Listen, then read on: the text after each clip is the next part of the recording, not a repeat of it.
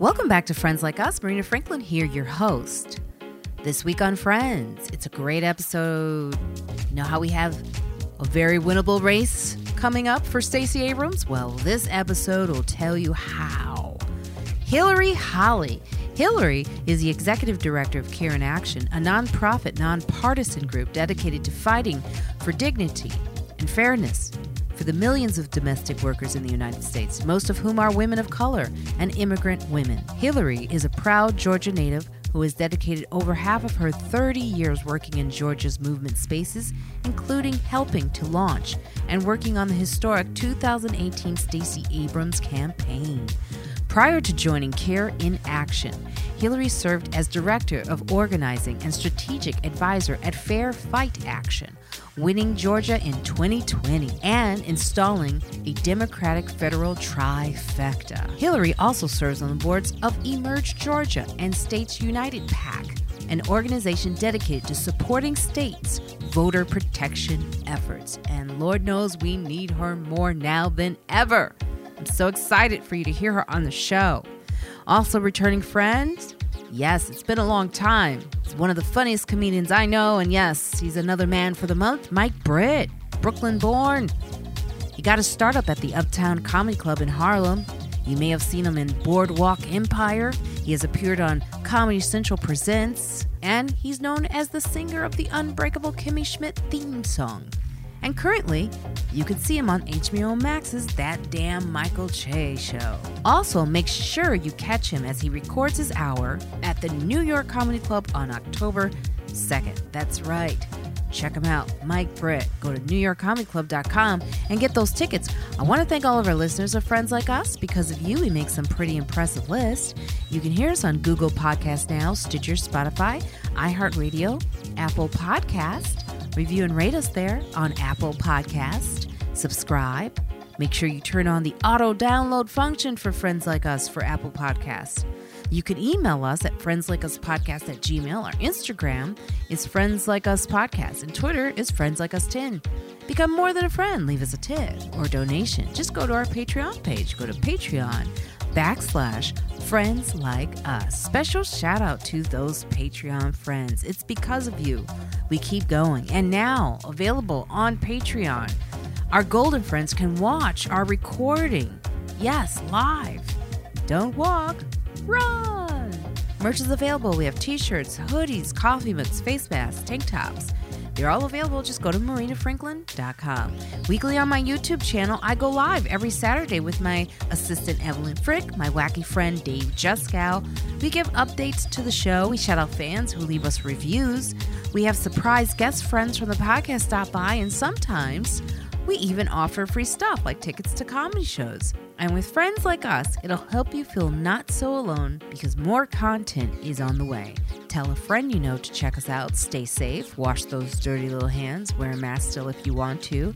Get all those vaccines. I mean, get very vaccinated. You got the booster out there, you got the monkeypox vaccine. Uh, hey, you know, polio, get that one too. And Black Lives Matter. And welcome to Friends Like Us. You both are so awesome, and I can't wait for this. Wait a minute, is that your is that lately. your theme song? No, I've just been silly. Like I did that with last week. I thought I could do it again. Eh, you know, once is the the charm. We have new a new friend and also a returning friend that hasn't been here for a long time. Returning friend Mike Britt has not been here since the very beginning, which you mentioned to me that you were like, you know, you're the man of the month because it is a women podcast. And once a month we have a period, which you are the period. Thank you. I don't know. Do I got to be called the period? Your period is the monthly. You're the monthly. Oh, that's better. The monthly. the period is not even a guess. You already know they're coming. I know, right? You never know. You never know what type of period is going to be, though. Okay. I'll tell you what. It's a light flow today. Good to know. Oh God, Can I, I need another pair of earphones. I don't want to hear none of this shit. That's why it's a women podcast. You We're not afraid I'm in your of world. It. I'm in your world. I put my yes, I, you I are. put my testosterone in the closet. We good. Let's go. Come on, estrogen. Let's do this. and Hillary.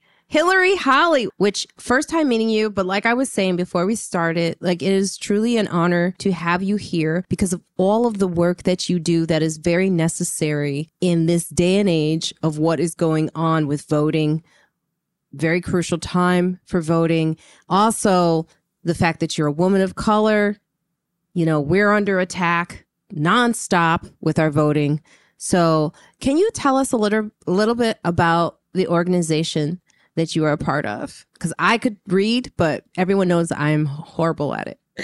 Well, yes. First, um, thank you so much for having me. I'm really excited to have this conversation. It's such a critical conversation to have. Um, so, I'm the executive director of Care in Action, where we, um, in our sister um, organization, the National Domestic Workers Alliance, we represent over 250,000 domestic workers across the nation. So think the folks who clean our homes, the folks that watch our kids, um, the folks that take care of our elders when they can no longer take care of themselves. Um, we represent all of those people, and we know they're primarily women, primarily women of color. And however, what I do on my side, I run our political arm and our political home for our workers. So what I do with our team at Care in Action is I help elect women of color um, from around the country from all the way from state legislative um, fights to governors to U.S. senators, um, uh, members of Congress, and but not only do we help get them elected, we then turn around and hold them accountable to make sure that they are then passing the policies and working towards the policies that our domestic workers desperately, desperately need. So that's the work at Care in Action. I love, love, love this work. It's it's what I feel like I was born to do. I thought of this brilliant question, which I like calling myself brilliant sometimes. but before I was like, you know, what was the catalyst for you doing this? Because I'm so proud of myself. You was waiting for that? that? word, huh? You said, "When can I use cat- oh, uh-uh, when can oh. I uh-uh. use catalyst?" Here it is. Ooh, you have no idea how excited I get. wait till I get, I get to word. wait till I get to indemnified. Then we're gonna talk. now, what's that? Oh no! But what was the catalyst? Because I know, like for me, and everyone on my show knows like I got involved with community board in Harlem and not really involved with them, but I I was actually disappointed with them. And then I joined the task force in Harlem with a woman. Her name is Kristen for Harlem. And she's very progressive because I had a noise problem, noise issue. And that was the catalyst for me. And then all these things open up. What was it for you? There were two moments. Um, the first is so I'm a Georgia native, born and raised, never lived anywhere else outside of Georgia. And when I was 19, I moved to the city of Atlanta to attend Georgia State University. And at this moment in time, this was 2010, 2011, the city of Atlanta was seeing massive gentrification that was actually happening under the watch of Black people. So I was watching our poor Black folks being sold out to developers by rich Black folks. And I was like, this ain't right. And I saw the way that our community was changing and the way that our culture was changing. And during that time, we would do a lot of direct actions. And then we would see the Black folks in power sticking the police on us. And I was like, y'all are weaponizing Atlanta Police Department on those of us who are just trying to be there to support our poor Black folks who deserve to stay in their homes. So that was the first catalyst where I was like, I need to get involved because this isn't right. But then, second, after 2016, we, Georgia was in a very fascinating place where after Trump was elected, we had probably the first big election, which was Jon Ossoff's election. And that was the first time Georgia really got a lot of national attention on our potential. And I met at that time this woman named Stacey Abrams, who everyone now knows, but I met her in 2016, 2017. And she wanted to bring the movement builders into her campaign from the beginning to start a movement around this campaign. And originally I said no to helping her because at that time, Georgia Democrats, y'all, they were obsessed with white moderate people. They they would talk to black folks last minute. They would rarely talk to black men at all. They would just rely on black women showing up. So they were obsessed with the, this idea that white moderates will one day come back to the Democratic Party. And that just wasn't true. And so I, th- I said no because I was like, I'm not going to waste my time trying to convince racist white people to vote for this black woman. Like, I would rather spend my time doing things that are actually impactful. But it turns out that was her strategy was to ditch the old white moderate strategy and focus on our people and focus on our base. So I was like, okay, word. Like I'm sold. And I think and like I said, I was to help get her elected. But then we saw voter suppression happen. And that devastated me because that was the first time in my life, y'all, where I saw people in Georgia excited, like really excited since the Obama years. And so I just knew I was like, y'all, we have to keep this movement going. So that's what's been driving me since 2016. And and then we all know what happened. Georgia gave this country a fighting chance. And um and because we can show our power, that's why I'm like doubling down now.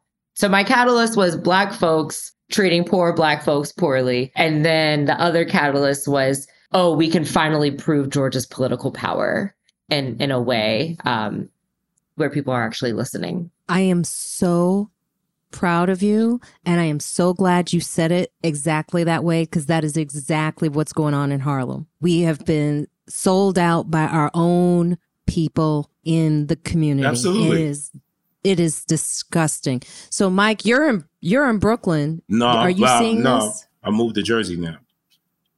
What? Yeah, I'm, I'm in Englewood now. I'm out of Brooklyn. Do you Brook- see it in Englewood? Yeah, it's that's why- everywhere.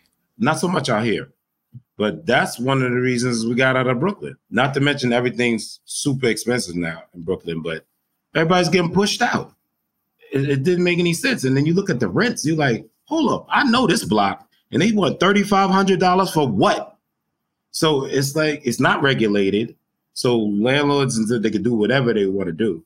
And you notice the slick. Years ago, used to get three year leases. They stopped that. It's like, nah, one year, because then they increase it like three to four percent every year. So that was the first BS. I was like, well, how about you didn't get the option for two years? no? Now most landlords now they don't do that. It's one year, and we'll see you again in a year, see what's up, and give you that increase. So that's where it's at now. And people, I just watched a lot of people just get pushed out. I remember the, I used to do a joke about I used to come down um, off the bridge through Bed Stuy. And I remember the first time, not even recently, a few years ago, I saw white people out three o'clock in the morning walking down Gates Avenue, and I was like, shit changing. They ain't look scared or nothing. They look real comfortable. There was a lady, I, I, we just we just came back from celebrating our anniversary in the Bahamas. Oh, I love your wife. Congratulations. Right. But um this lady, this lady in Bed-Stuy just so happens, right? But she's been in Bed-Stuy forever. She said they just came in and started. She said one white lady knocked on her door and she said, uh, you, you're gonna have to, you're gonna have to keep the, the, the, the noise down or something. And she was like, excuse me? No, I'm sorry. She knocked on her door and said, she opened the door. She said, do you live here? She knocked on her door. She's like, yeah, what are you talking about? Do I live here? She said, yeah, but you're gonna have to keep the, the noise down. So she said, I ain't have to do shit. You talk about I gotta do. They took over the park. If you know Tompkins Park, Tompkins Park That's to be a hangout park, right? They took over Tompkins Park, turned it into like a dog park. She said one lady, another neighbor of hers that's been living there all the time, she went and got a bullhorn. And she had a bullhorn out the window over the park. Get your ass out of our goddamn park. I'll walk in that motherfucker if I want to. Get your ass out the park. So I was dying laughing, but but that's what's happening. And the Yeah. attitude is like, it's like they were there already. That's the funny part. They looking at you, been here, but they looking at you like, uh, we need this to change. What is this over here? You're like, this is my neighborhood. What do you mean? What is this? But it's happening all over. It happened to us a long time ago in Brooklyn because not gentrification, when the Jews, Hasidic, and Orthodox came and moved people out of our neighborhood. If you go where I live now, it's primarily Jewish. They got their own school.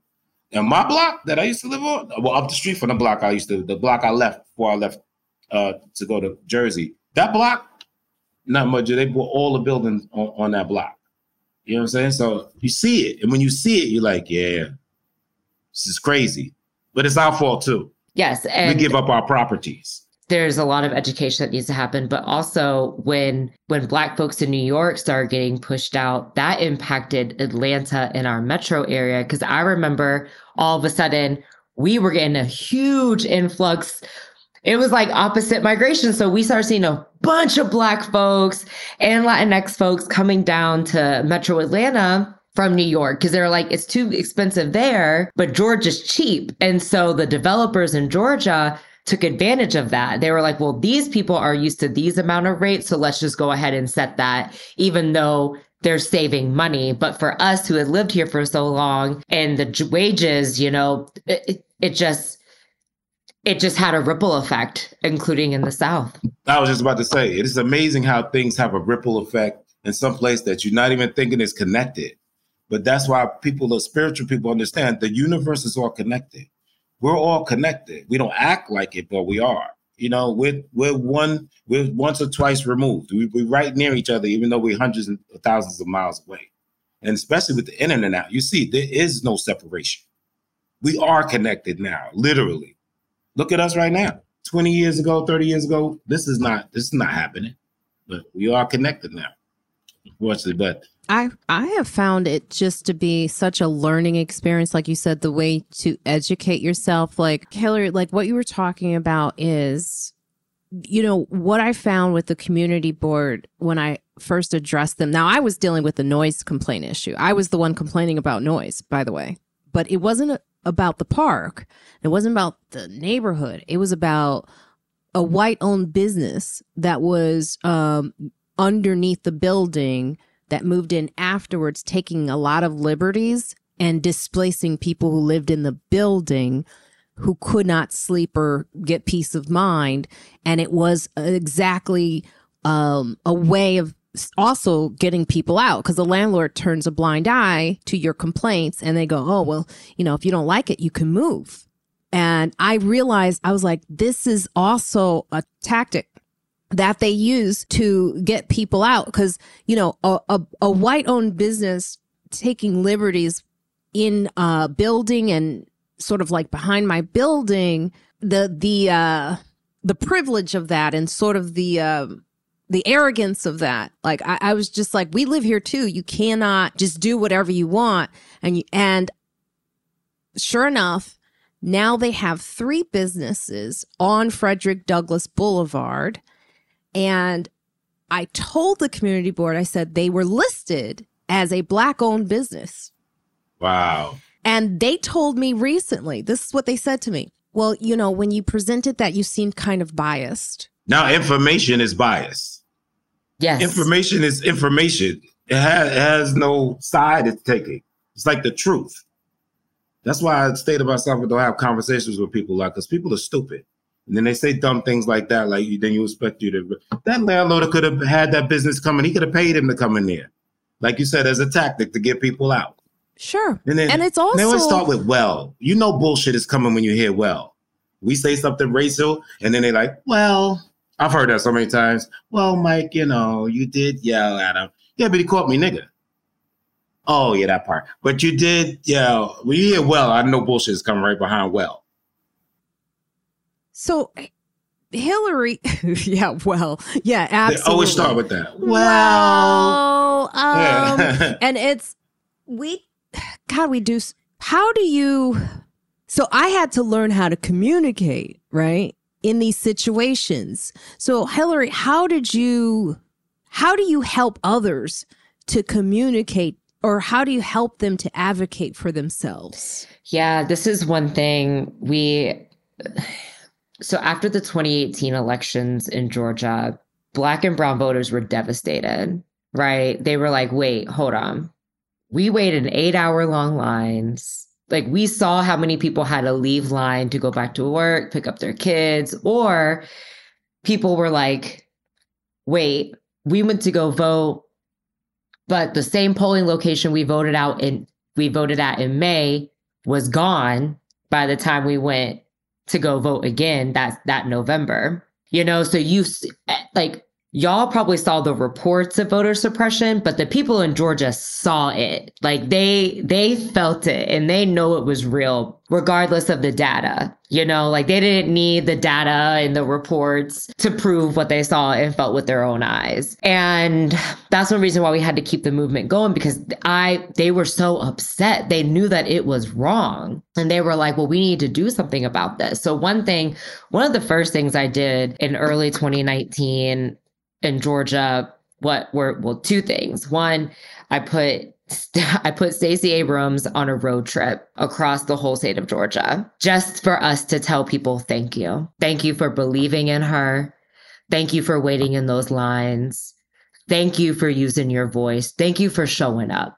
You know, because like I said, that was the first time we had seen excitement in Georgia since 2008. Like in 2016, Democrats didn't do anything in Georgia at all at all. And but the second thing I did, the most I think the most well, putting Stacey on the road and saying thank you was really really important. But I was recruiting people to then join volunteer trainings.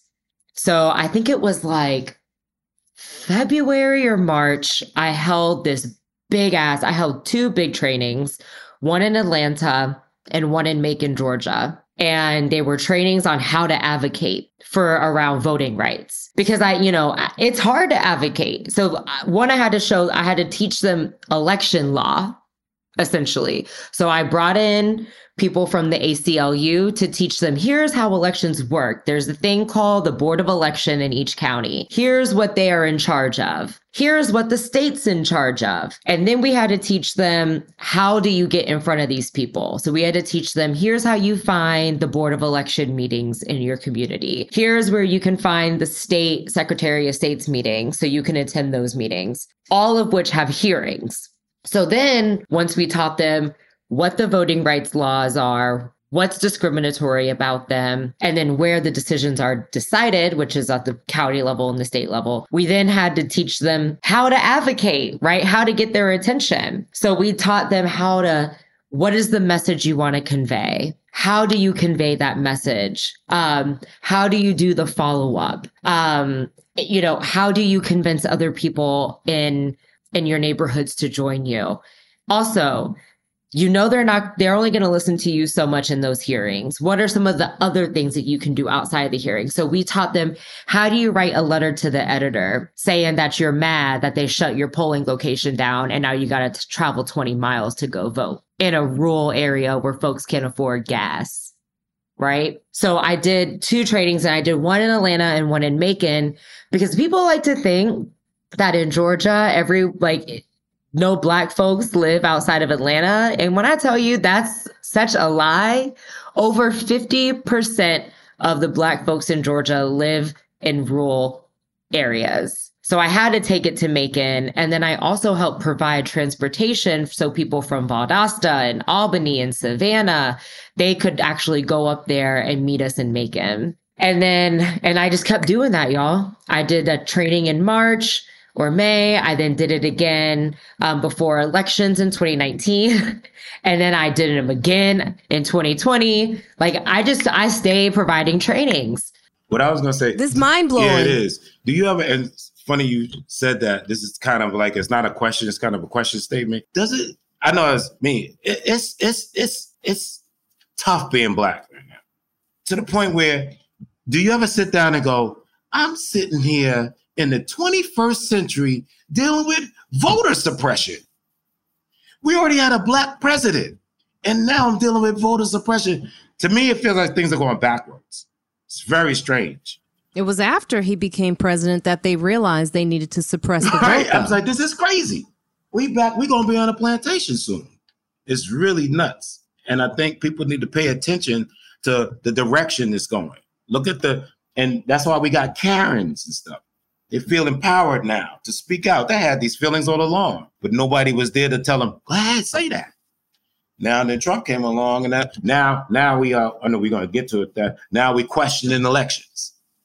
Never before. But now all of a sudden, every election. So when you lose, it's almost like we treating elections like kids. Like, no, everybody gets a participation trophy. No, there has to be a loser. It's a weird world we're living in right now. It's very strange. I like to say you know, after the 2020 election, so Georgia delivered the White House and Absolutely. we and we flipped the US Senate, right? Give it up for give it up for Georgia. Come on, Georgia. Georgia. And it was black folks. That's what I was singing when that. and you know, and you know what's a fun fact? In the US Senate runoffs, more black people in rural Georgia voted in the runoff than the actual presidential election. Wow. So when people when people say who is the one that saved America, I'm like Southwest Georgia. And I can and I have the data to prove it all day. Now you could pinpoint it. But to your point earlier, I like to, after we won, we took one week off. I took one week off after the insurrection because a bitch needed to rest and our whole team needed to rest. When we came back in the Georgia Capitol, they had filed over 30 anti voter bills that week. By the end of the month, there were over 50 in Georgia. And then I think by the end of February, there were over 400 anti voting bills in 43 states. So it was a rise of Jim Crow 2.0. And 400? over 400 anti voting bills across Who- the who's, country. who's they? Who is who's who's the? These are the people. know who they is. So it's the right wing. So listen, You know who they is. racist white people That's who they is. who are incredibly strategic and thoughtful. One of my friends, her name's Nsé Ufot, she runs the New Georgia Project, and she says this is we're no longer in the Jim Crow era, we're in the Jim Crow Esquire era. Because it's these white boys who are like the Heritage Foundation, these big white boy think tanks and they're looking at the data. They're literally being so meticulous. Okay, if we, and they'll draft the legislation. So they'll look at the data and say, okay, if we shut down this many polling locations in this area, that will allow us to elect the can like the Republican right wing candidate in that area. And they or sometimes it's not even shutting down polling locations. It's let's look at so for example in Georgia there's this law called exact match that goes back and forth. So if you have a hyphen in your name, so if you're like a woman who's like I want to hyphenate my name or if you have an accent mark above a letter, which black and brown folks we love we we have Mhm. accent marks above our names Exactly. and if um if on your ID it doesn't have that hyphen or it doesn't have that accent mark, but the voter database has it, they'll reject your voter registration status. So I'm telling you, they're getting real creative. So- Nitpicking, yeah. Yes. They're trying to find any little any little thing. so they do that. They then go and draft a sample piece of legislation and they go and just deliver it to all the Republicans who are willing to introduce it into their state legislature. Exact match. match. Yep. Um, so in Georgia, they try to get rid of automatic voter registration. They try to ban absentee ballots, which Right, are elderly. Yep. Because y'all saw what they tried to do with the mail-in ballots in 2020. They we had drop boxes so people could submit their absentee ballots safely and like from getting COVID. They started taking up those drop boxes. and then Trump and his team starts messing with the postal service to slow down the mail Mhm, yeah, remember, so that yeah. people's vote by mail ballots wouldn't get there in time. I'm telling you, these people are creative and there are these think tanks that are well funded by the, you know, billionaire donors who have these capitalist mindsets that they're trying to preserve. Because what's also happening in this, because what, yes, Obama was the beginning of this, but the census numbers that came out in 2020 scared the fuck out of people. Another fun fact in Georgia, by 2026 or 2028, there are going to be more people of color in Georgia than white people. Hey, that's why we recently that's what the abortion law is about. White people are scared they're getting eliminated. That's all. They don't care about these women getting abortions. They care about getting knocked out of here. That's what the problem is. I told a white dude that he didn't believe it. I told a white comic that he didn't. He was like, "Really?" Because they always like dumbfounded when you tell them factual stuff. He's like, "I don't know." Then, then, then a day later, they showed a, a, a article in the paper, and a dude actually kind of said it. And then I sent it to him, and he was like, "Oh, I was like, yeah, I mean, I am making up stuff. It's happening, bro. So you white, you don't see it. You don't have to see it. But we, uh, even if we don't want to see it, they're gonna make us see it. Now, TB, who is a guest backstage, hi, TB, says this is why I tell people here in Oregon to never vote for RS. So Republicans. Oh, Republican senators. The moment they get into power, the, the first time they'll do is destroy our excellent vote vote by mail system with easy registration. Yes. So, so what are you doing to like because of like what Mike just said? The ignorance is out there. I mean, I do what I can to educate myself, but you know, day to day, we're just coming out of a pandemic. People are exhausted. People are trying to just get back to work and live their own lives. Black people specifically, you know, we're dealing with mental wellness. How do you strategically inform people? Because let me tell you, lack of information is intentional. Of course. The paywalls. What they say, you want to keep the truth from black people, hide it in a Mhm. library. Remember that? Yeah, that's true. Mhm. and then shut down our and not fund our libraries so there aren't any in our neighborhoods. Of course, yeah. So So, Hillary, how do you? So how we do this, we get real creative. Okay. So let me, I'm like, to name a few. One at Care in Action, we have our culture change um, department where we work with Hollywood, we work with content creators, micro influencers, um, celebrities, etc., to educate them on how to vote, but also what's happening. And we collaborate with them to help make sure that their content is adequately um, addressing the issues that are happening. So, for example, um, you know, like I said, we represent hundreds of thousands of domestic workers. We worked very closely. Y'all remember the Netflix show Maid?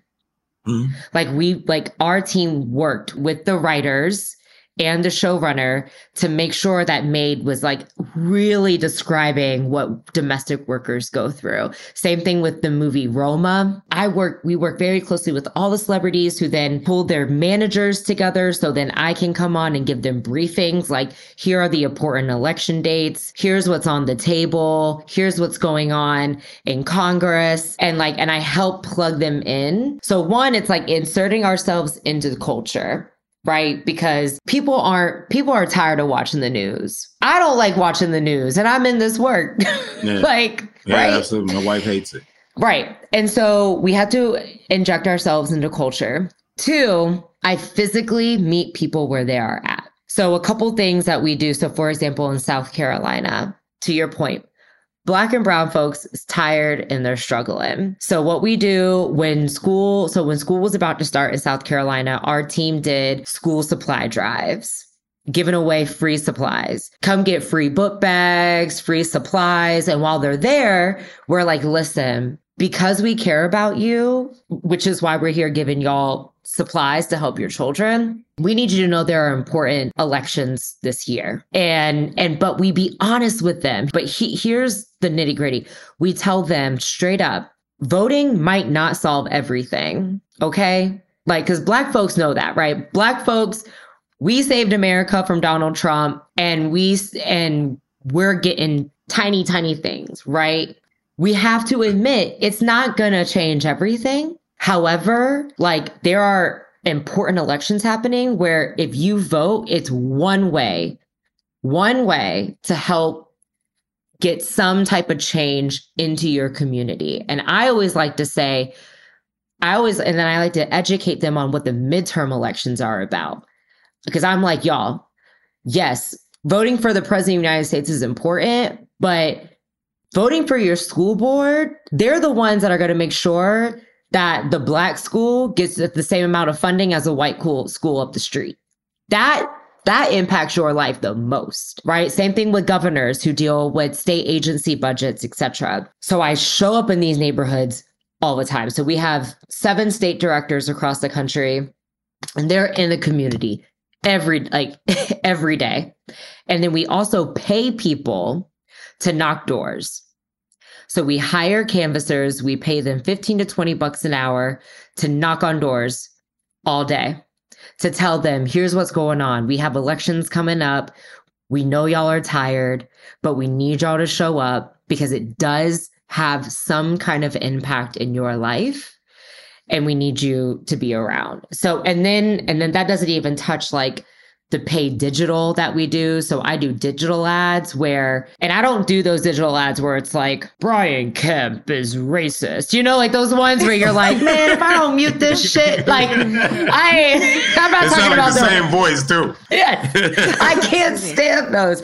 Yeah, but what I too. like to do is I like to get black folks, like let's say if I'm trying to take out an ad that where I want young black men to get that message. I'm not going to mm. put myself in that ad. I'm going to go to my brother's friends in Gwinnett County and they're going to be the ones talking amongst themselves about what matters to them. I'm going to be in the corner being quiet, just making sure that we're getting everything on tape. And mm-hmm. then I take out ads on YouTube, on Instagram, like where they are, because they're not watching, you know, cable news. That's right. Right. TikTok. Right. Yeah. Right. So I like to inject ourselves into culture, physically be where the people are at like HBCU games, like football games, basketball games, community events, but then also using social media and putting money behind it and targeting the audiences that Democrats don't know how to talk to. Holly, you need to start your you need to start your own organization and call it Hollywood, but spelled W O U L D with a hyphen in between the Holly and the wood. Well, I'll say Care in Action. That's why I wanted to come here because they were like, Hillary, what is your vision? Like, he- here's the organization. What is your vision? We want you, we want to support your vision that you have. So I was lucky to find a home that already exists so I can just come in with this badass team and go and do all these things that I'm telling y'all about. All right, if you want to branch off, think about Hollywood now. I don't want no money for the na- I don't want no money for the name. You can use it. I ain't gonna take you to court and be like that and bring Marina. Got Marina, who gave her that shit? you can take it. Speaking of court, uh, thank you, Mike, for because I was going to ask you about some of the litigations on this corruption. What are some of the things that you've won, just to sort of spin it off in a in a hopeful way? Yes.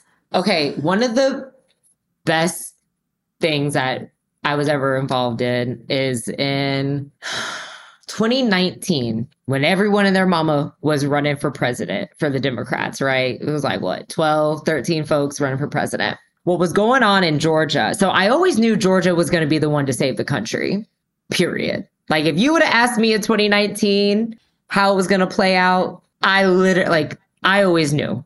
I, I, I like to call it like the Georgia ancestors were talking to us and we just be knowing shit. Okay. we just know shit. That's funny. And- My wife's big on the ancestors. Yes. She's big on she's big on that. Yeah. And in Georgia or Georgia organizers, we always lean on the ancestors. Like we start meetings, calling on them. It's just Oh, how we powerful. it's how we work. And so in 2019, while the Georgia or sorry, the national Democratic primaries were happening, the Georgia Secretary of State's office was purging voters from the voting rolls. I'm talking hundreds of thousands of people. They call it list maintenance. So basically there was this there was this speaking of Jim Crow 2.0 there was this there was this r- law or rule there was this rule in Georgia where if you don't vote in a certain amount of years they will remove you from the voting roll. So basically if you don't lo- use it you lose it. That's crazy Cause That affects white voters too, though, right? Everybody. That's, ridiculous. They Yeah. just did that to my wife at Victoria's Secret. Mhm. She didn't use a card in a while, then they took it away. I'm like, you gonna do that with voting? They do this with That's your crazy. fundamental right to vote as a US citizen. But it goes back to what you said. They use it. They're trying to find any little tactic. And listen, it gets even better. Well, it gets even worse for Black folks.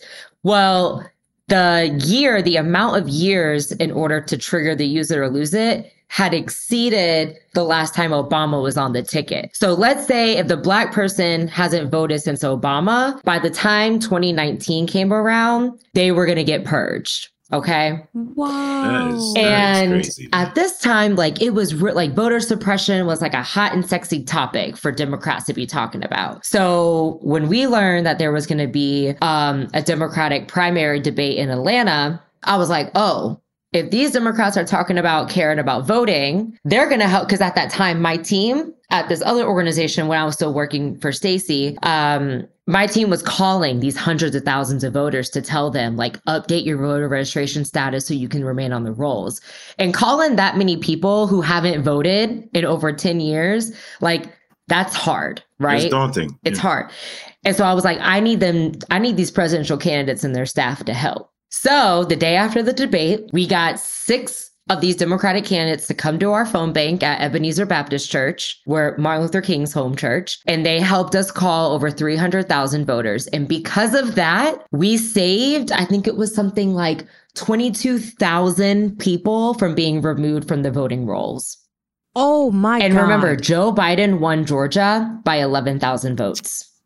Whoa, that is yes. Oh my god. It's a fight. It's a fight. It is a fight. But this is why I tell people if we if we just continue to fight and like yes, take care of yourself, restore, like I don't want people to burn themselves out, but if you continue fighting, those small wins, y'all, like that's how you build power over time. I agree. Yes. I agree. Thank you so oh my god. It's a really it's such an honor to have you on this show. I'm I feel like really blessed. I mean, like I was telling Mike, I could have just done a podcast where I'm just being funny all the time, but then over the years, especially during the pandemic, I was like, what is uh, you know, we got to help people. We got to inform people. It's really necessary. Thank you for what you're doing. I swear to God, we got to, we're working on this in New York. I, I see it. I see it happening in different places. I am, you know, I, I want to protect you too. What are you doing? Because I, I know these boys are evil. These, these, these white evil people out there. Y- you need security. Well, listen, I mean, we I take our security very seriously, right? So, um anytime we and, and this is one thing, this is we've always needed security, right? Like black folks, we've never been safe, especially if we're doing the outreach in these communities where in rural areas, right? Like if you if you travel 10 more minutes down that street, like basically like the KKK, it might not be the actual KKK, but it's like it's their grandkids, right? Like It's they down KK the street. cousin. Yeah. KK cousin. And KK. so like when I when we're over here fundraising to do this voter outreach, I always have to tell them, y'all, we need additional resources simply for security. So, because like I have to think about it when I work with our data team, when we're creating, we call it turf for our canvassers to go and knock on. We have to be really careful when we're thinking about which doors we're sending people to knock. And that takes like we, so that means that our data teams, we have to expand our data teams because I don't want to put our people in danger. Also, like the cybersecurity is real, but the physical security. And I remember one thing in 2020, there was this organization called, it's a funder organization. So it's these rich people who want to get like actually do some radical shit with their money.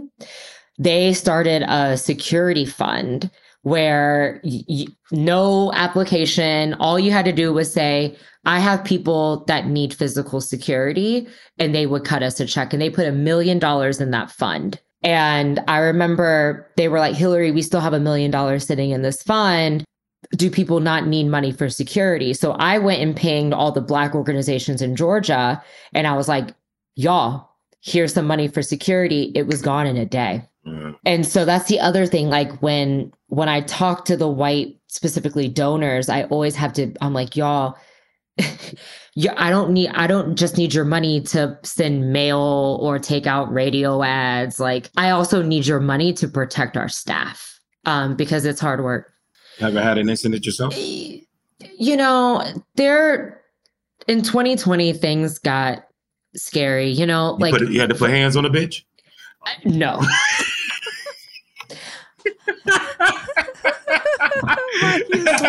Becky, neck hurting still to this day. I so so here's my thing. I don't waste my time with those people. Like I I if I'm ever about to fight somebody, it's they're saying some stupid shit like, "Oh, Stacey Abrams can't win in Georgia." I'll fight people over that. right? But to be serious like with the with the dangerous people, you know, I there have been times where some like one time someone called my brother's phone looking for me. And that was that was a, uh, was a bit rough. There the way the real and here's the other way they target you. Like i said my friend Nsé says jim crow esquire is through the courts. So i'm constantly being subpoenaed all the time, like through open litigation, right? So let's say if some voting rights organization had to sue a state for some voting law, there's a discovery period, right? Where so you can go and request documents. They'll intentionally name me just to see what we're talking about. A lot of times the lawyers will then fight, like, what does this have to do with the court case, right? but I've been named in subpoenas. Uh, they've had to go through my emails. I've had my phone hacked. Like I remember one time in 2020, I had my phone sitting on the table and you could see someone trying to guess my passcode. That's oh my god, crazy! And I thought I was losing my mind, but when my friends saw it, they were like, "Yo, what's going on with your phone?" I was like, "Oh, they're just trying to hack my shit again." Yeah, that's real. It's it that's it's real stuff that happened to my um my wife because people be going in your phone, right? So she was like, every time I bring up something, these girls be saying it. So she did it one day just to bring up something that wasn't, you know I'm saying, just to see. And one of them repeated it. And she was like, mm-hmm. They on my phone somehow. So people, oh, wow. yeah, it's a lot of stuff going on out here. And people sometimes she don't like my phone. She has an iPhone, I have an Android. She don't like my phone because sometimes my phone will be just pop on you know, the microphone symbol will pop on. And then it one time I saw it, a couple times I saw it, it was, you know, it's it's it's voice to text. So what I said was on the screen. So I'm like, hold on. I wasn't talking to nobody. I was just watching TV, but it heard what I said. Another time I was in my car, and all of a sudden the phone said, I'm sorry, I didn't understand that. And I was like, I wasn't even talking to your ass. Who's talking to me? it's like my wife was in the car, but she wasn't. Oh, we are always under surveillance. So it's it yeah, it's real scary out here now. You know, that's why I was wondering now. Did uh so no bus pulled up in front of your house like they did Kamala? They ain't drop no, nobody up. No. Oh, we're gonna get to that. Yeah, we're actually before we get to that. Thank you for that, Mike. Mike, you're so brilliant. You just go right into the. But I do want to. I before we get to that, I do want to ask you about the governor's race. Right now is saying you know it's too close to call for. um So the race for Georgia governor is still deadlocked according to Quinnipiac University poll. I always wonder about these polls, by the way. Especially way, of likely Georgia yeah, I, am like, who, who, are they? Who's that? Who yeah. did it? And where are they at? And are they? I need to know who they are. Um, of likely Georgia voters in politically crucial race that parallels the U.S. Senate race in this in that state. Of those polled, Governor Brian Kemp has 50 percent, and another 48 percent say they support Democratic challenger Stacey Abrams. So, where what's going what's on? Going on? It's close. So listen, this race is so winnable. And the other thing, I'm so glad you brought up just who is polling. One thing I hmm. always have to remind people are a few things. One, Georgia had been ignored as a political state my entire life. Like this is like people paying attention in Georgia is brand new. it's like since like the Jimmy Carter days, like I like literally. And so and the, the majority of Georgia voters are people of color and so, one, like I said earlier, rural Black folks, that's the bedrock of our base. And it's hard to pull them because, y'all, rural Georgia, they don't have broadband. Do you know how hard it is to access the internet in rural Georgia? It is sad, right? So, one, I always have to tell people, and then also with um, Latinx voters are huge bloating um, voting block in Georgia. So with same with Asian American voters. And a lot of these people, y'all, English is not their first language. And so polling, like getting real polling that's actually reflective of what's happening on the ground in Georgia is still being um, crystallized. Like a lot of people who do these polls, they don't know how to adequately poll Georgia voters and the demographic that's actually making these critical differences. However, with that being said, even with people not vote, like not polling adequately, we're still neck to neck. And a lot of people are thinking, oh, well, if Stacey's down three points, then oh, she's probably not going to win. I always have to tell people, y'all, when you see polls in Georgia that tight, that means that we're actually winning. Winning. However, we need more investment because that that's when you really got to take off running. So when I see those polls come out, I'm like, holy shit, we're about to win. But I need to hire more canvassers to go and knock on more doors in these rural areas because I'm telling people this race might come down to a thousand votes. A thousand? A thousand votes. Joe Biden won the White House by 11,000 11,000. votes in Georgia. Yeah, you're right. How can somebody that's in another state impact races like this? Like, how could other states help another state get it done? You Yep. know, outside of Georgia. Through friends like us. No. One, a couple things. And thank you. Thank you for this question. A couple things.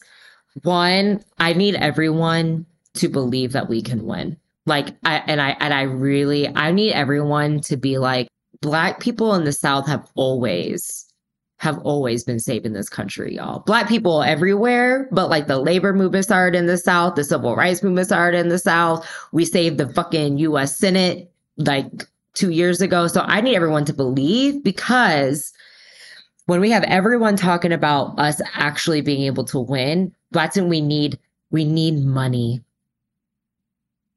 So like, and I know folks is hurting, but I'm telling you, five dollars.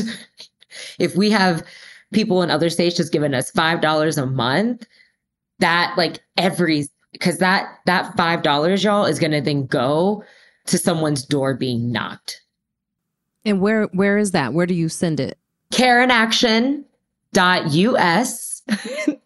because what because what we are doing at Care in Action, y'all, I am prioritizing these rural black voters and Latinx voters and Asian American voters. And that is expensive. It is very expensive for me to pay people to knock on doors where there's one door, like in rural Georgia, there's one door in this neighborhood, but then they got to drive 15 miles down the street to go to the next door. That's not cheap. Also, when my team is out there talking to, um, like when we're in these the really diverse neighborhoods, we had to have different types of materials. That one in Spanish, one that might be Oh, in yeah. Korean, one might mm. in in Vietnamese. You got to pay for that. I gotta pay for that. so No. I'm not just asking for money. Care in action. Dot which is us. Dot US. Now, If you don't know how to spell care in action, just in case, And they don't need your vote. C-A-R-E. Don't, uh, don't say no, that. no, no, don't say that. Don't, Mike, come on now. C A R E I N A C T I O N U S. Okay, so get it right. oh, that's why Yep. they don't like you to read. That's Yeah, all. I know, That's all I- now. Um, You saw it. I was gonna ask you something about. And then if people have time, that's the other thing. So if you have additional time, there are so many organizations that are that text voters, right? So what we like to do here in Georgia is say early like early voting starts October 17th. They get a little text on that and then they get sent their polling location options. If you have time, volunteer with an organization in Georgia, such as Care in Action, and we will ask you to do volunteer activities from your living room. So, like, I know people in New York and from 2020, y'all, they were just sitting on their phone watching Netflix, just texting with Georgia voters. Like, there are ways, and then post on social media. So, let's say if you give $5, post on your social media account, yo, I just gave five bucks to Care in Action. Can you give five bucks to Care in Action? Because they need to knock on doors and that shit's expensive. now you said that fifty percent of the voters in Georgia are black, right?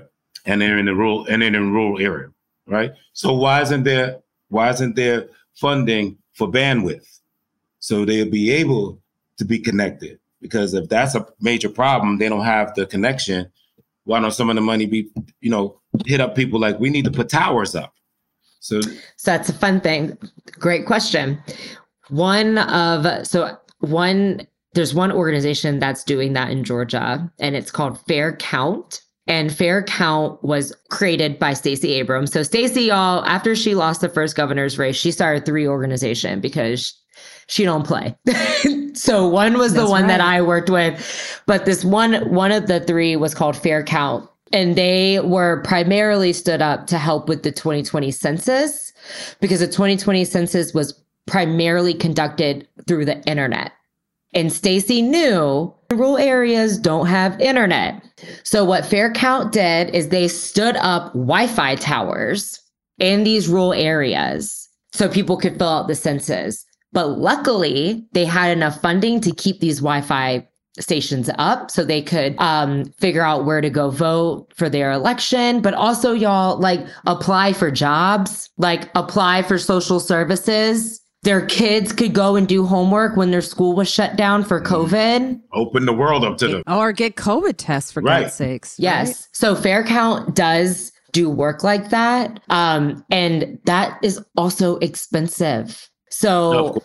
But then but then as well, I'm gonna put a plug in for Stacey. This is where the governor really can make a difference in black rural folks' lives because this is a budget allocation issue. Okay. So the Republicans over the years, they haven't cared about getting broadband to rural Georgia. They don't want it there. But Stacey, the governor, the Georgia governor has a ton of constitutional power, specifically over the budget. So even if Stacey wins and there's still a Republican legislature, she might not be able to pass a lot of bills because that takes compromising with Republicans. And, you know, they ain't going to try to do nothing with her. But she can take the money and move the money around in an equitable way so black people can actually feel the money that we have and broadband access is one of them that she's that is a high priority for her I mean, they just keep moving tell- that post. Like like she said So- earlier, they just get creative. They right? get But we so got to be wise to the creations and don't fall for them. You see it and go, I see what you're doing, and counter it Now immediately. s- yeah. Now we see Republicans are refusing to say that they will accept the results, which is showing us that Trump has set, you know, like I keep looking at the Ukraine war in Russia and it's it's like sad on so many levels and then but I also worry of where this is going because I you know what happens over there a threat to justice anywhere. I'm seeing it moving, and Russia had a lot to do with our election and, and the corruption. And people need to pay attention to that war and what is going on. You know, I was talking about connection So- earlier. All things are connected. How did black people wound up in an issue with the Ukraine war? Because they wouldn't let the Africans go back home. So we always wind up in the bullshit. This that stuff we don't got nothing to do with us. Right? They was treating the black Africans there crazy, talking to them crazy. I'm like, this ain't, ain't got nothing to do with us. I just want to go home. So it's all connected. So the reluct- the reluctance of many GOP candidates to embrace a longstanding tenet of American democracy shows how Trump's assault on the integrity of the United States election has spread far beyond the 2020 presidential race. Planted seed. So the places where this is happening in competitive races for governor are Arizona, Florida, Kansas, Michigan, New Hampshire, North Carolina, Pennsylvania, Texas. Mhm. So or what? Or what states? red states. Well, well, well and Yeah. but listen uh, well, Michigan's not a red a lot state, of these right? States a lot of these states these are the battleground states I would say battleground states, yeah, not more. and no. these are all states where the populations lean the growing populations are they lean democrat so people think new hampshire right it's a whole bunch of white folks in new hampshire the voter suppression in new hampshire is targeting the young college students so they don't care if you're young it don't matter if you're a white young person i'm telling you they're coming after your right to vote because you're you are the voter that's going to take Democrats over the edge. Same in Texas, y'all. Texas is a battleground state, period. Like Democrats can win in Texas. They might not win this year, but it's in the near future. Arizona, Arizona went for Biden. Mhm. Yeah, that's yeah. And so Arizona is like another state, state that's kind of like Georgia, where we're winning, um, we're winning these federal races. So Arizona has Senator Mark Kelly, who's a Democrat. Kyrsten Sinema, she says she's a Democrat, whatever. Um, but then we have a governor, but then Arizona has a Republican governor. So we're so, but to Mike's point, these states, y'all, they've selected these states from a very data driven perspective. And so, what do we do about it? A couple things. So, it's disinformation is a big one. These social media platforms, y'all, has allowed conspiracy theories to go unchecked. And here's the thing, and here's the thing that keeps me up at night. They've done it so successfully with poor white people that they are now doing it to our people, specifically black men.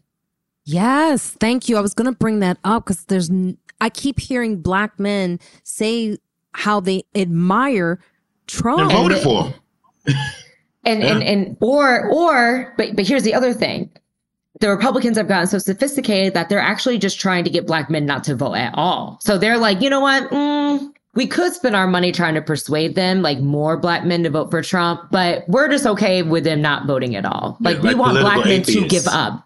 Yes. And so and the other thing just to keep it 100 on this call all of the prog- a lot of the progressive organizations that, that are fighting disinformation because racism lives everywhere y'all. We know this the the people who are getting infiltrated the most with disinformation are black men and latinas and latinos.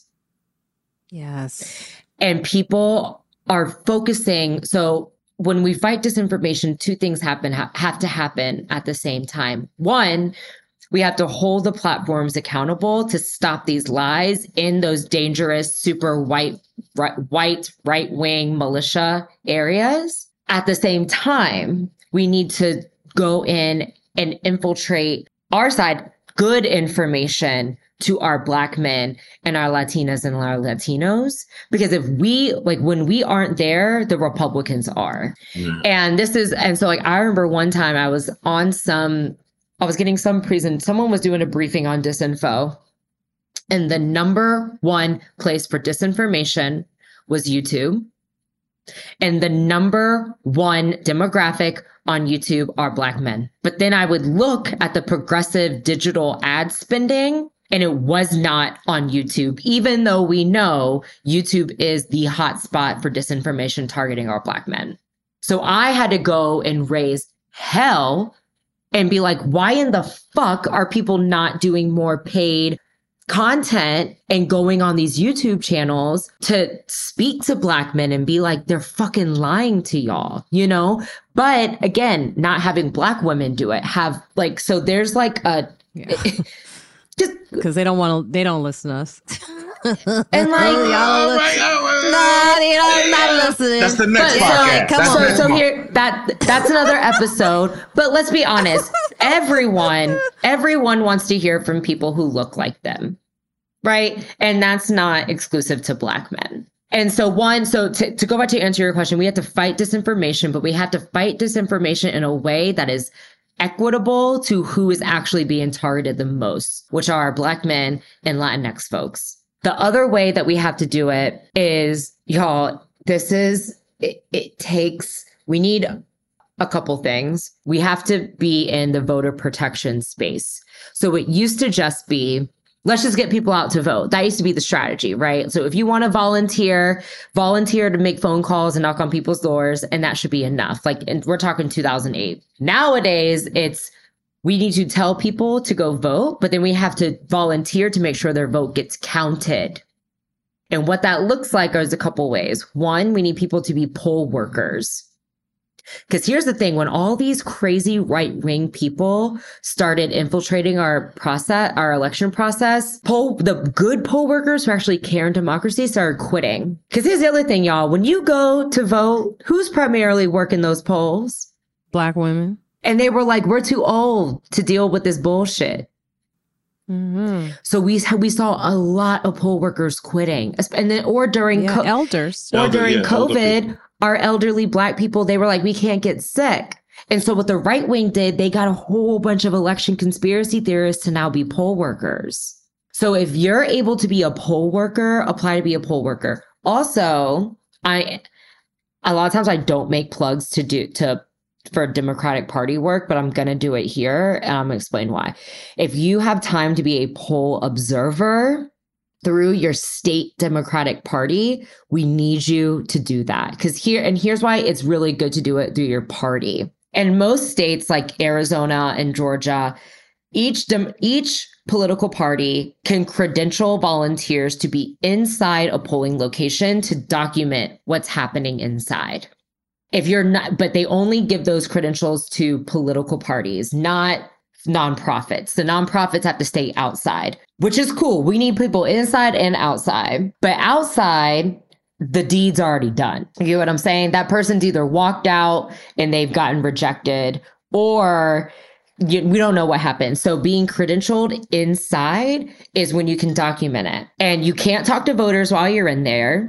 Do not talk to voters. But what they do, you sign to be a poll observer. You get trained by election lawyers on how to document it. They give you templates on how to write what you see. And then you go and report it to the lawyers who are at the headquarters nearby.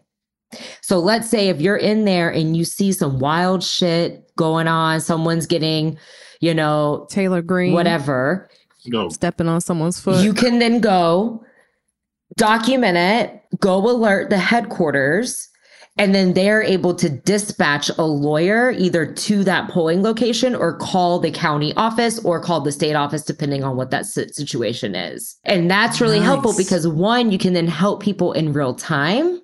But two, when you document it, let's say if they have to go and then litigate these election results, which, because I have to remind people, the Joe Biden campaign, we had three recounts in Georgia during the runoff. And there's a lot of litigation that has to happen. And so when you're a poll observer, everything you're documenting can then will most likely go into a court record. So when these election, these voting rights litigators go into court, they can have physical evidence to show what these people are doing. And I know some people are going to be like, oh, well, Hillary, the courts don't matter. But this is why I'm like, voter education, stopping disinformation, volunteer to be a poll observer so you can help people in real time, and then also help document the evidence needed for people to go to court. All of those tools matter. All of those. I had a I had a conversation with somebody recently about information, and you say disinformation, right? And it, it's huge, but it there's a difference. I was trying to explain to somebody there's a difference between disinformation and misinformation. Misinformation means you haven't been educated, you're ignorant, and I hate when people use the word ignorant means stupid. It doesn't mean stupid. It means you just know just don't know. You just don't know. Right. Yeah. disinformation is intentional. It's a planted lie. So that that's why education has to come up, and the internet is beautiful because you don't have to use a middleman. You don't need a teacher. You can take your fingers and go find out anything. That's why, in my opinion, if you're a racist now, you want to be. It's wide open for you to find the truth out. You just don't want to. You've accepted what's been taught to you and handed down to you, and there's no link or nothing you're gonna click on that's gonna change that.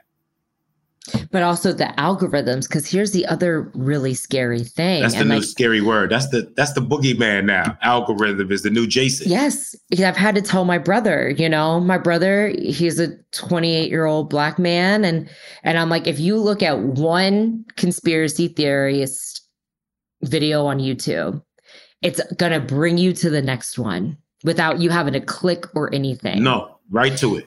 And the algorithm will just double down. And here and these white supremacists like and these militias like the Steve Bannons in them, they know how to use algorithms. And so you have to also be very intentional. What are they feeding me? Right. So when you go to look something up, just know that that's going to change what you get next. Well, I will say this. I tried to pull up a Republican article and my computer was like, uh uh spy. Get out of here, Democrat. I tell you, I tried to add it to the article because I was like, I always like to just you know, I, I was like, let me see what they're doing. Let's see what they're up to. And they're like, uh uh we know who you, we seen where you've been. Get out of here. Get out of here. It, it blocked me. It wouldn't let me in. go. I was like, Go pick your I know president. this is- you see it. yeah, it blocked me. It was like, um, sorry, something's not functioning. There's an error. And I was like, no, I want to see what's going on with you. Like, and then it's interesting, different states. Like, I was saying this last week on the podcast. Like, I was in Michigan and I, I was watching Fox News by accident. But it's also like Fox News in certain states is so available and so accessible. And in certain hotel chains, too, by the way. You can tell how people and business and corporations want you to vote by how accessible Fox News is to you. In the airports, This is the other issue with that. But also, we have to think about paywalls, you know? So there's, I remember there was this one in 2020, we had to have serious conversations with um, massive news entities saying, hey, is there a way where you could get good voting information that is not blocked behind your paywall? Like, we're not asking for all your shit to be free because we get it. I, we get that there's a business model and we live in a capitalistic world. However, New York Times, if you are putting out a voter education guide, can you please not put it behind your paywall? Same thing right. with, you know, like I don't know if BET has one, but you know, like like really like Right. if there's anything Really? that you can put out for free, please should do be it. free. Because most of the good information is being hidden behind paywalls. That's Absolutely. right. Martha's Vineyard flights leave migrant advocates Oh, scrambling. This is crazy. It's crazy. because I was watching this on the news and like the way that DeSantis, I cannot stand I hate that him. dude. And the Texas governor, you know, like Abbott, like sending. And it, it's just so deceptive the way they're doing it. And they try to appear as if they're like, this is America's problem. So America get involved. And it's like, do you not understand that black people can see your hood? Your, Right, it's your- not- the trick is It's up. not the trick bag It's deceptive to It- stupid people. Anybody smart would see this how, is ridiculous. how how could anyone not see the coordination is off? They they drop these people. These are human Beings. babies, children. And speaking of Ukraine, I don't hear of that treatment of the Ukrainians of white color. Not that you know, I'm I'm just saying that you don't hear any hesitation when it comes to taking care of white people running for their lives. But when there's brown people running for their lives, there's this, there's all these blocks put up. all- It's just so. Um, It's absolutely ridiculous. after an arduous journey to reach the United States from Venezuela, migrant Israel Garcia thought he'd found safe haven when federal immigration officials said he could stay in the United States while his case was pending. But as he stood outside a migrant shelter in Texas this week, he struggled to navigate where to go and what to do next. Agents had told him he couldn't work, but a man approached him offering a free flight to Washington plus housing and a job. Garcia, 27, a carpenter, was suspicious and he said, To me, it was a false promise. So, what are we, like, what are you, is there anything, is this not your, Let's remember one, Care in Action, we represent domestic workers. A lot, y'all, the majority of domestic workers are immigrants and undocumented immigrants. Okay, so this does impact our work and it's something that we have to take very seriously. One thing I, when we, th- this is just the beginning of what we're going to see as we get Oh, closer yeah. to the election day, Yeah. but also going into 2024, right? Like, Absolutely. DeSantis is getting ready It's to launch his presidential campaign. And so, one thing, our response right now matters the most. We have to be disciplined in our response, narrative wise, but also, I'll get to the point legally. The narrative that we have to say is this is straight up kidnapping and human trafficking Trafficking. period. So we have to use, you know, so when we say, yeah, you know, like you know us black folks we always the first thing we're going to say is what the fuck this is crazy this is crazy but in that same sentence we have to be like this is crazy. And then we have to say what it is. This is kidnapping and human trafficking. Point blank. The republican party is using human trafficking as a campaign tactic. They are literally putting people's lives at risk number 1 number 2 is people have got to be bold in the legal response to this. Because here here's what sometimes i get y'all. A lot of people will say legal organizations we're a bipartisan organization and i'm like sure that's great but at some point we have to be honest with the rnc and the republican parties that are paying for this you know, we have to make sure that we are treating them and going after them for human trafficking. So, yeah, you want to remain bipartisan? Cool. But we have an obligation to hold people accountable in the court, even though you want to stay out of politics, because this is. Th- this is this is not business as usual. So one, we need to be on it.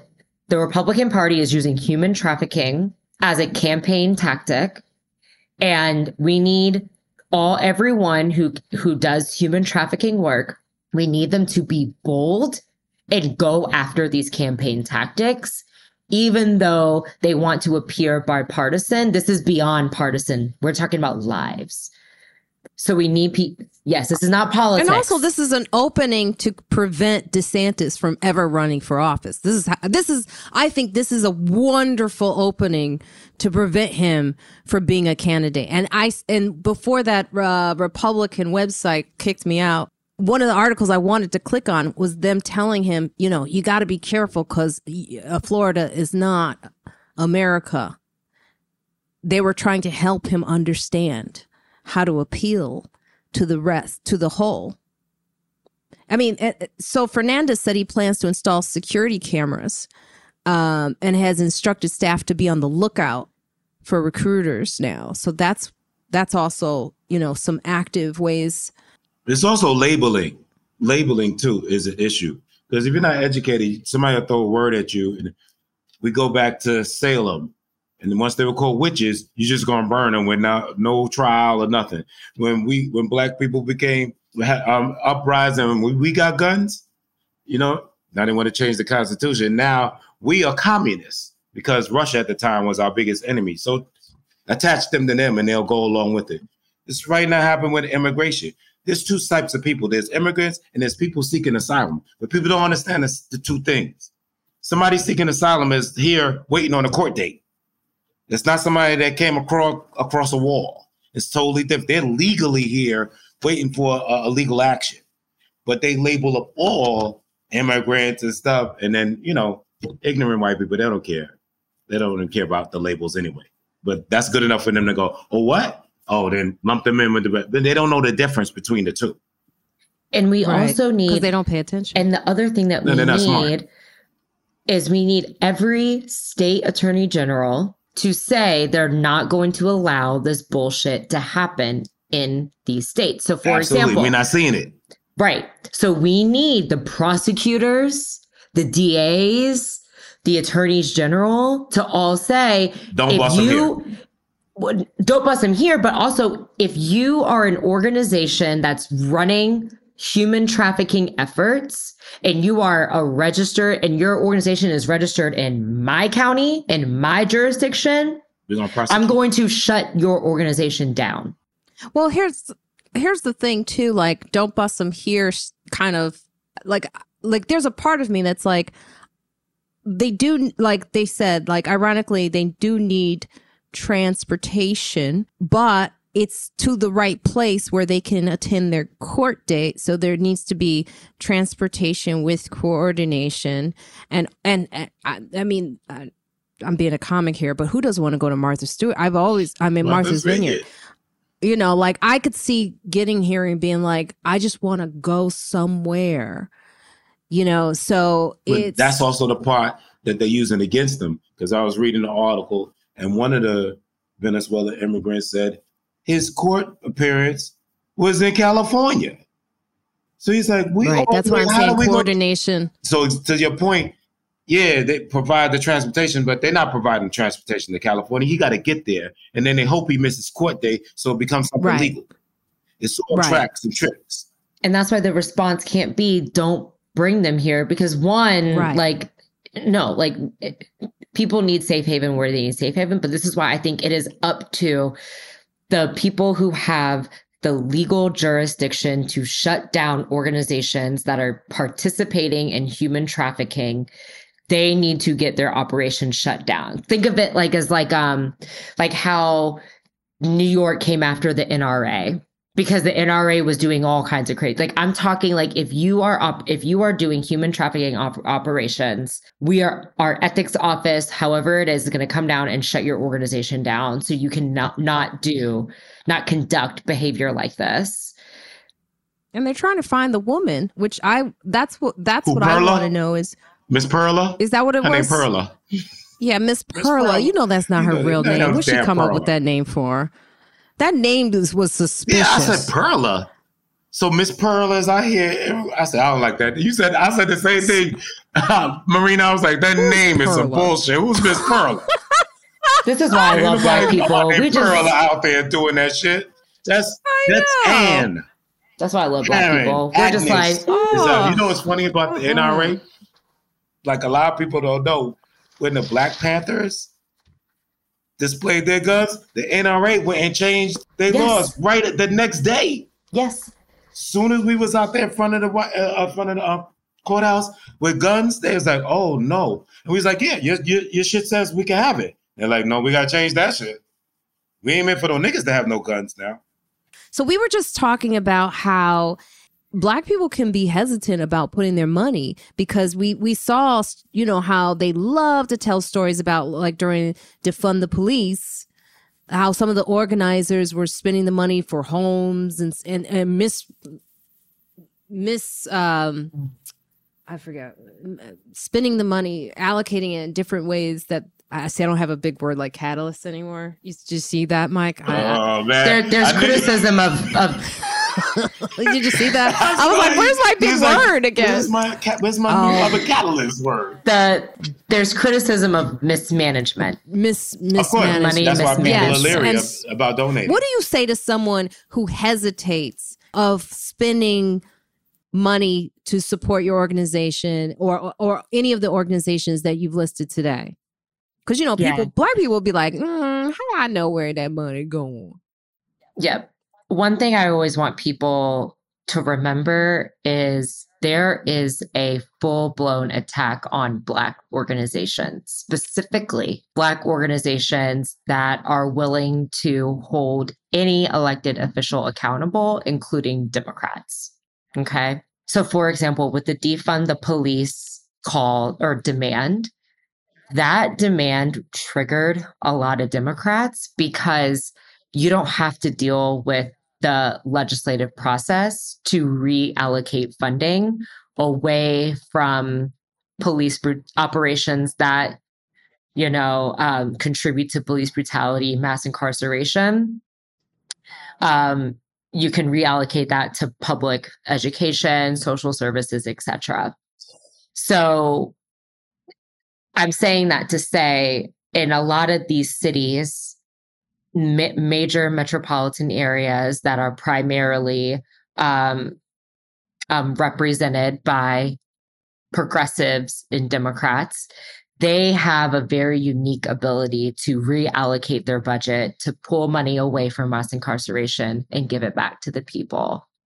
And they're, and for so long, oftentimes the demand was passing an ordinance, passing a law, doing something, and they could look at it and be like, well, I can't because Republican obstruction. But when you make it more of a budget issue, they can't blame Republicans anymore. So it actually, that demand was specifically designed to go after a certain area that Democrats have full control over in their municipality or in their city government.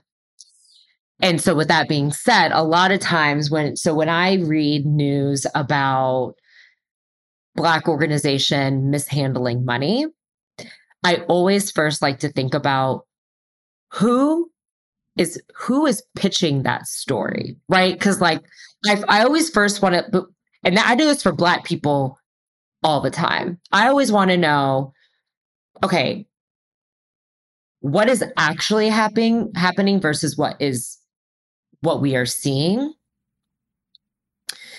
because a lot of the establishment Democrats were very upset with the defund the police messaging and and police accountability um, because it was during the 2020 elections and they were worried it was going to cause Biden to lose the campaign. And a lot of people try to blame the defund the police campaign on uh, on Democrats losing seats in the United States of represent like in the House, right? And so Democrats go after each other too. And so I always like to say one thing when you're, if you're asked to give money, I want always people to feel very comfortable with who they're giving to. So, for example, if if you're hesitant but you feel like mm, I do have some money to contribute, maybe then give to um like in Atlanta there's this really dope place called the grocery spot that gives away free groceries 3 times a week.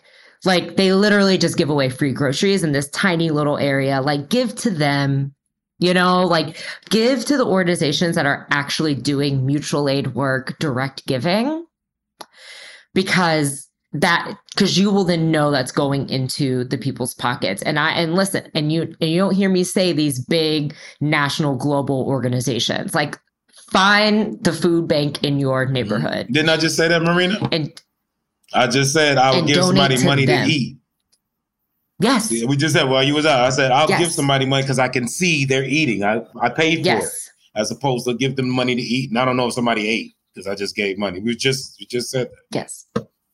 And then and then for organizations like Care in Action, so one thing that we're about to start doing is we're going to start doing direct giving. We're going to give people um, gift cards to buy gas. Um, we're going to do some cool work in North Carolina where um, we're going to go to HBCUs and ask them to vote, but then also give them a gift card to that bookstore on their college campus so they can go get school supplies, um, giving away grocery vouchers. And so I'm going to do that while I do voter outreach, but I'm working in tandem with our comms team.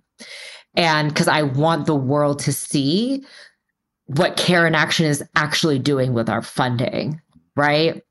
And so I, so I, I want the world to be like, oh, if I give $5 to Care in Action, I can, if I go to their Instagram or their Twitter or whatever, I want them to see my team handing out those free book bags, handing out that $100 gas voucher, you know, because, and like, eh, because I know that we need to earn people's trust. Like, trust is broken. And, and I feel it as my obligation to earn that trust back. But I, I, think you're just gonna have to. People just gonna have to do it because you can make it look like you're using the money properly. You're not. That too. I could I could Right. go a couple places and, and show myself giving out a couple of book bags. Meanwhile, 95% of the money I put in my personal account. So that really doesn't say we're doing the right things. So everybody's not going to be sold on that. They'd be like, of course, that's your literature or that's your video that's showing you're supposed to be doing. Of course, it's going to be. It's not going to show you doing the wrong thing. So I know. I just I put. But like I like to, saying, I like, like to look at like waste that. money. Right. So I like to look, and I also like to look at it as you can't worry about what the other person does. If you does, if you do something out of good faith and it's out of the goodness of your heart, then you let the universe take because the universe knows what you did. You can't worry about it. Somebody, somebody take my five dollars and go, go buy crack with it. I didn't, I didn't take him to the crack house. He said he was hungry. You know what I'm saying? So the universe will take care of that. I did my part. You can't There worry about everybody else. of a woman, uh, a guy who's doing a test. He says he's standing out. I saw it on Instagram, I guess, because I've just been, you know, at home scrolling. Asking for Um, money, and then if they say yes, he yeah. wound up giving them five hundred dollars. Yeah, and this Mhm. woman was so nasty, and she was like, "No, get your own food." And then when she saw that he gave them money for being so kind. She was like, "Oh, can I?" No. He says, "No, no, no." She goes, "But my dog is hungry." Now, part of me, because I'm an animal lover, I was like, "Take care of the dog. Screw her." But she was. He that was would like, have been "No." bad. He goes, "No, you showed your true color. You showed who you were." But it was such a good test. Another great test. another trending thing I saw was Republican Jesus on Twitter.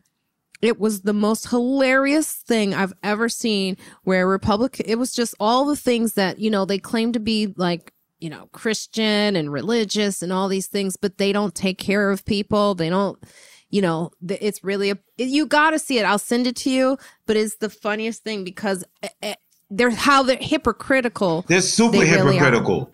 All the things they profess, they don't actually actually all this inclusiveness and everything. It's not in Christianity.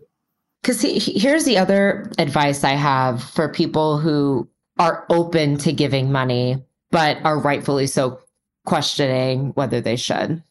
If the only time you hear from that organization is to fundraise, you're right to think, hmm, what are they actually That's doing? Yeah. So, right. So, for example, another thing that I like working on my team with, I don't want people to just get an email from Care in Action when we're trying to fundraise.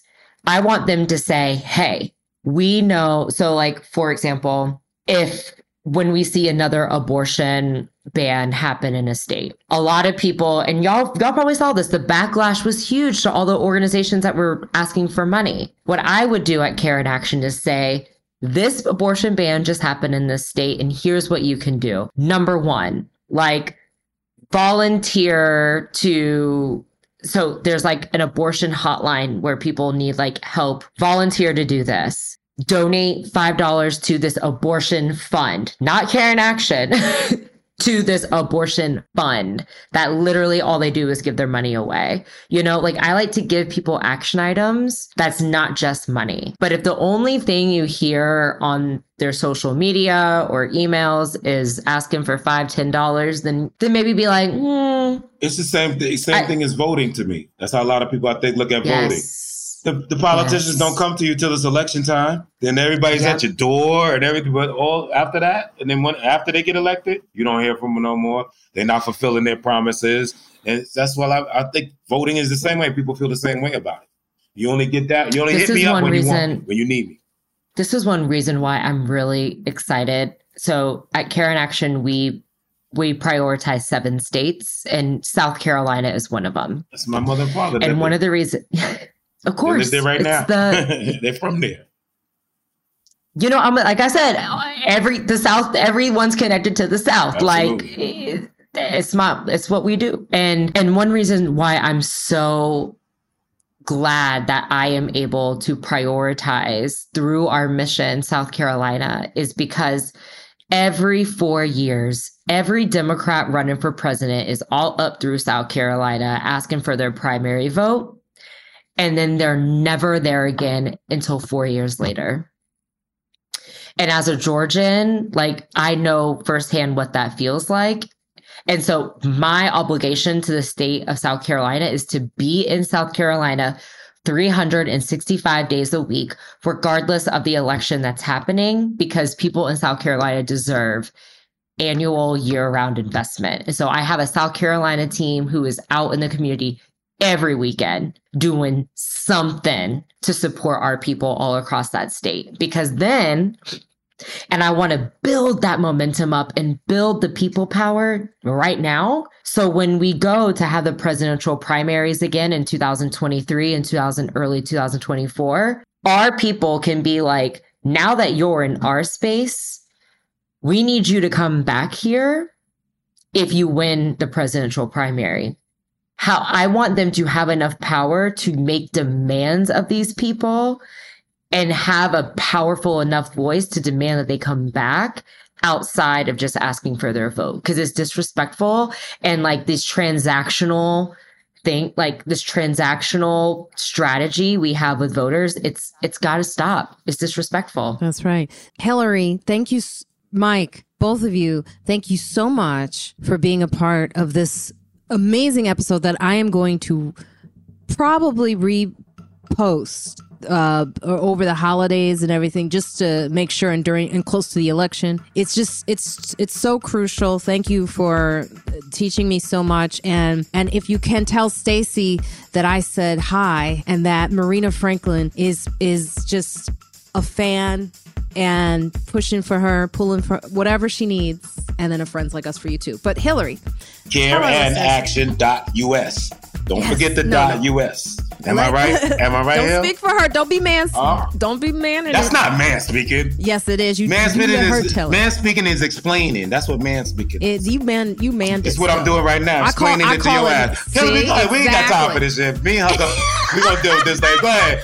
Go ahead, Hollywood. See? You gonna See? use Hollywood too. Uh, go ahead. Go, go, the black man already in trouble. We uh. heard it. So be quiet. All right, Hillary. All right, so here's what we need. We need everyone to have hope in winning this year. Okay? Like I said, voting is not going to solve everything, but is a tool that we have to use. And so we need you to go to care, C A R E N I N, action, A C T I O N dot US. Sign up to volunteer, sign up on our newsletter list because you're going to start getting critical information to share with your people um, and ways that you can support us, not just financially, but also with your time. Okay. So go to our website, sign up, get plugged in with our work Follow us on social, social media at Care in Action US on Twitter so you can read all about these elections. With friends like us, Black people can be resilient. We can continue to be resilient. So, with friends like us, let's show our resiliency to the world. I love it. Thank you so much. It has been an honor. Stay with us, Mike. Tell our listeners where they can find you and your okay. special that you're recording. What's very important that you said is number one is you have to believe we can win. And we don't believe we can win a lot of times. So that you hear us go, oh, well, I'm to vote. That ain't going to happen anyway. Not that that was important that you said that. We have to actually believe, yeah, we can do this. All right. Now, me, I'm going to win on October 2nd. New York Comedy Club. I'm taping my own comedy special and uh, two shows, seven and nine thirty. So I need everybody to come out and support. Everybody say it's a fan, go buy a ticket. Fans buy tickets. People that oh I'm gonna come, I'm gonna go, and then people don't come out and support. Just like voting, you gotta come out. Right? It don't matter from your house. Come out and support. And Mike is one of the funniest comedians you don't know. Tell him, Marina. Funny. Yeah, yeah, let me tell at? you something. Well, you you live you you in Georgia? You, you gonna fly it out October second? I'm in Atlanta, but now I'm thinking maybe if I need a little comedic break. I'm telling you, Marina, tell her to do it. Tell her to do it. Michael Che show. Michael Che show on HBO. Mike is in several sketches on that show. He is one of the most hilarious comedians that a lot of people don't know, but they will know. And let me tell you something. Like that's intentional too. Mike is hands down one of the funniest comics out. That's the other part. Well, we'll Master don't like Master don't That's, like how I talk to them okay. That's another problem. Now, with friends like us, this shit can happen. That's right. Yes. And Marina Franklin here. Just go to my website, marinafranklin.com. And with friends like us, you can bring, man, the movers, the shakers, the doers. And with friends like us, you can have care in action. check us, check, check us, us out. out.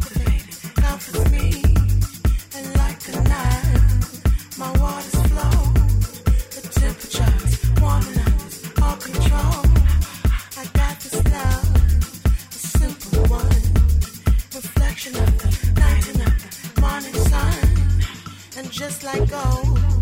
It's so, so pure. It purifies my mind and lets my spirit soar.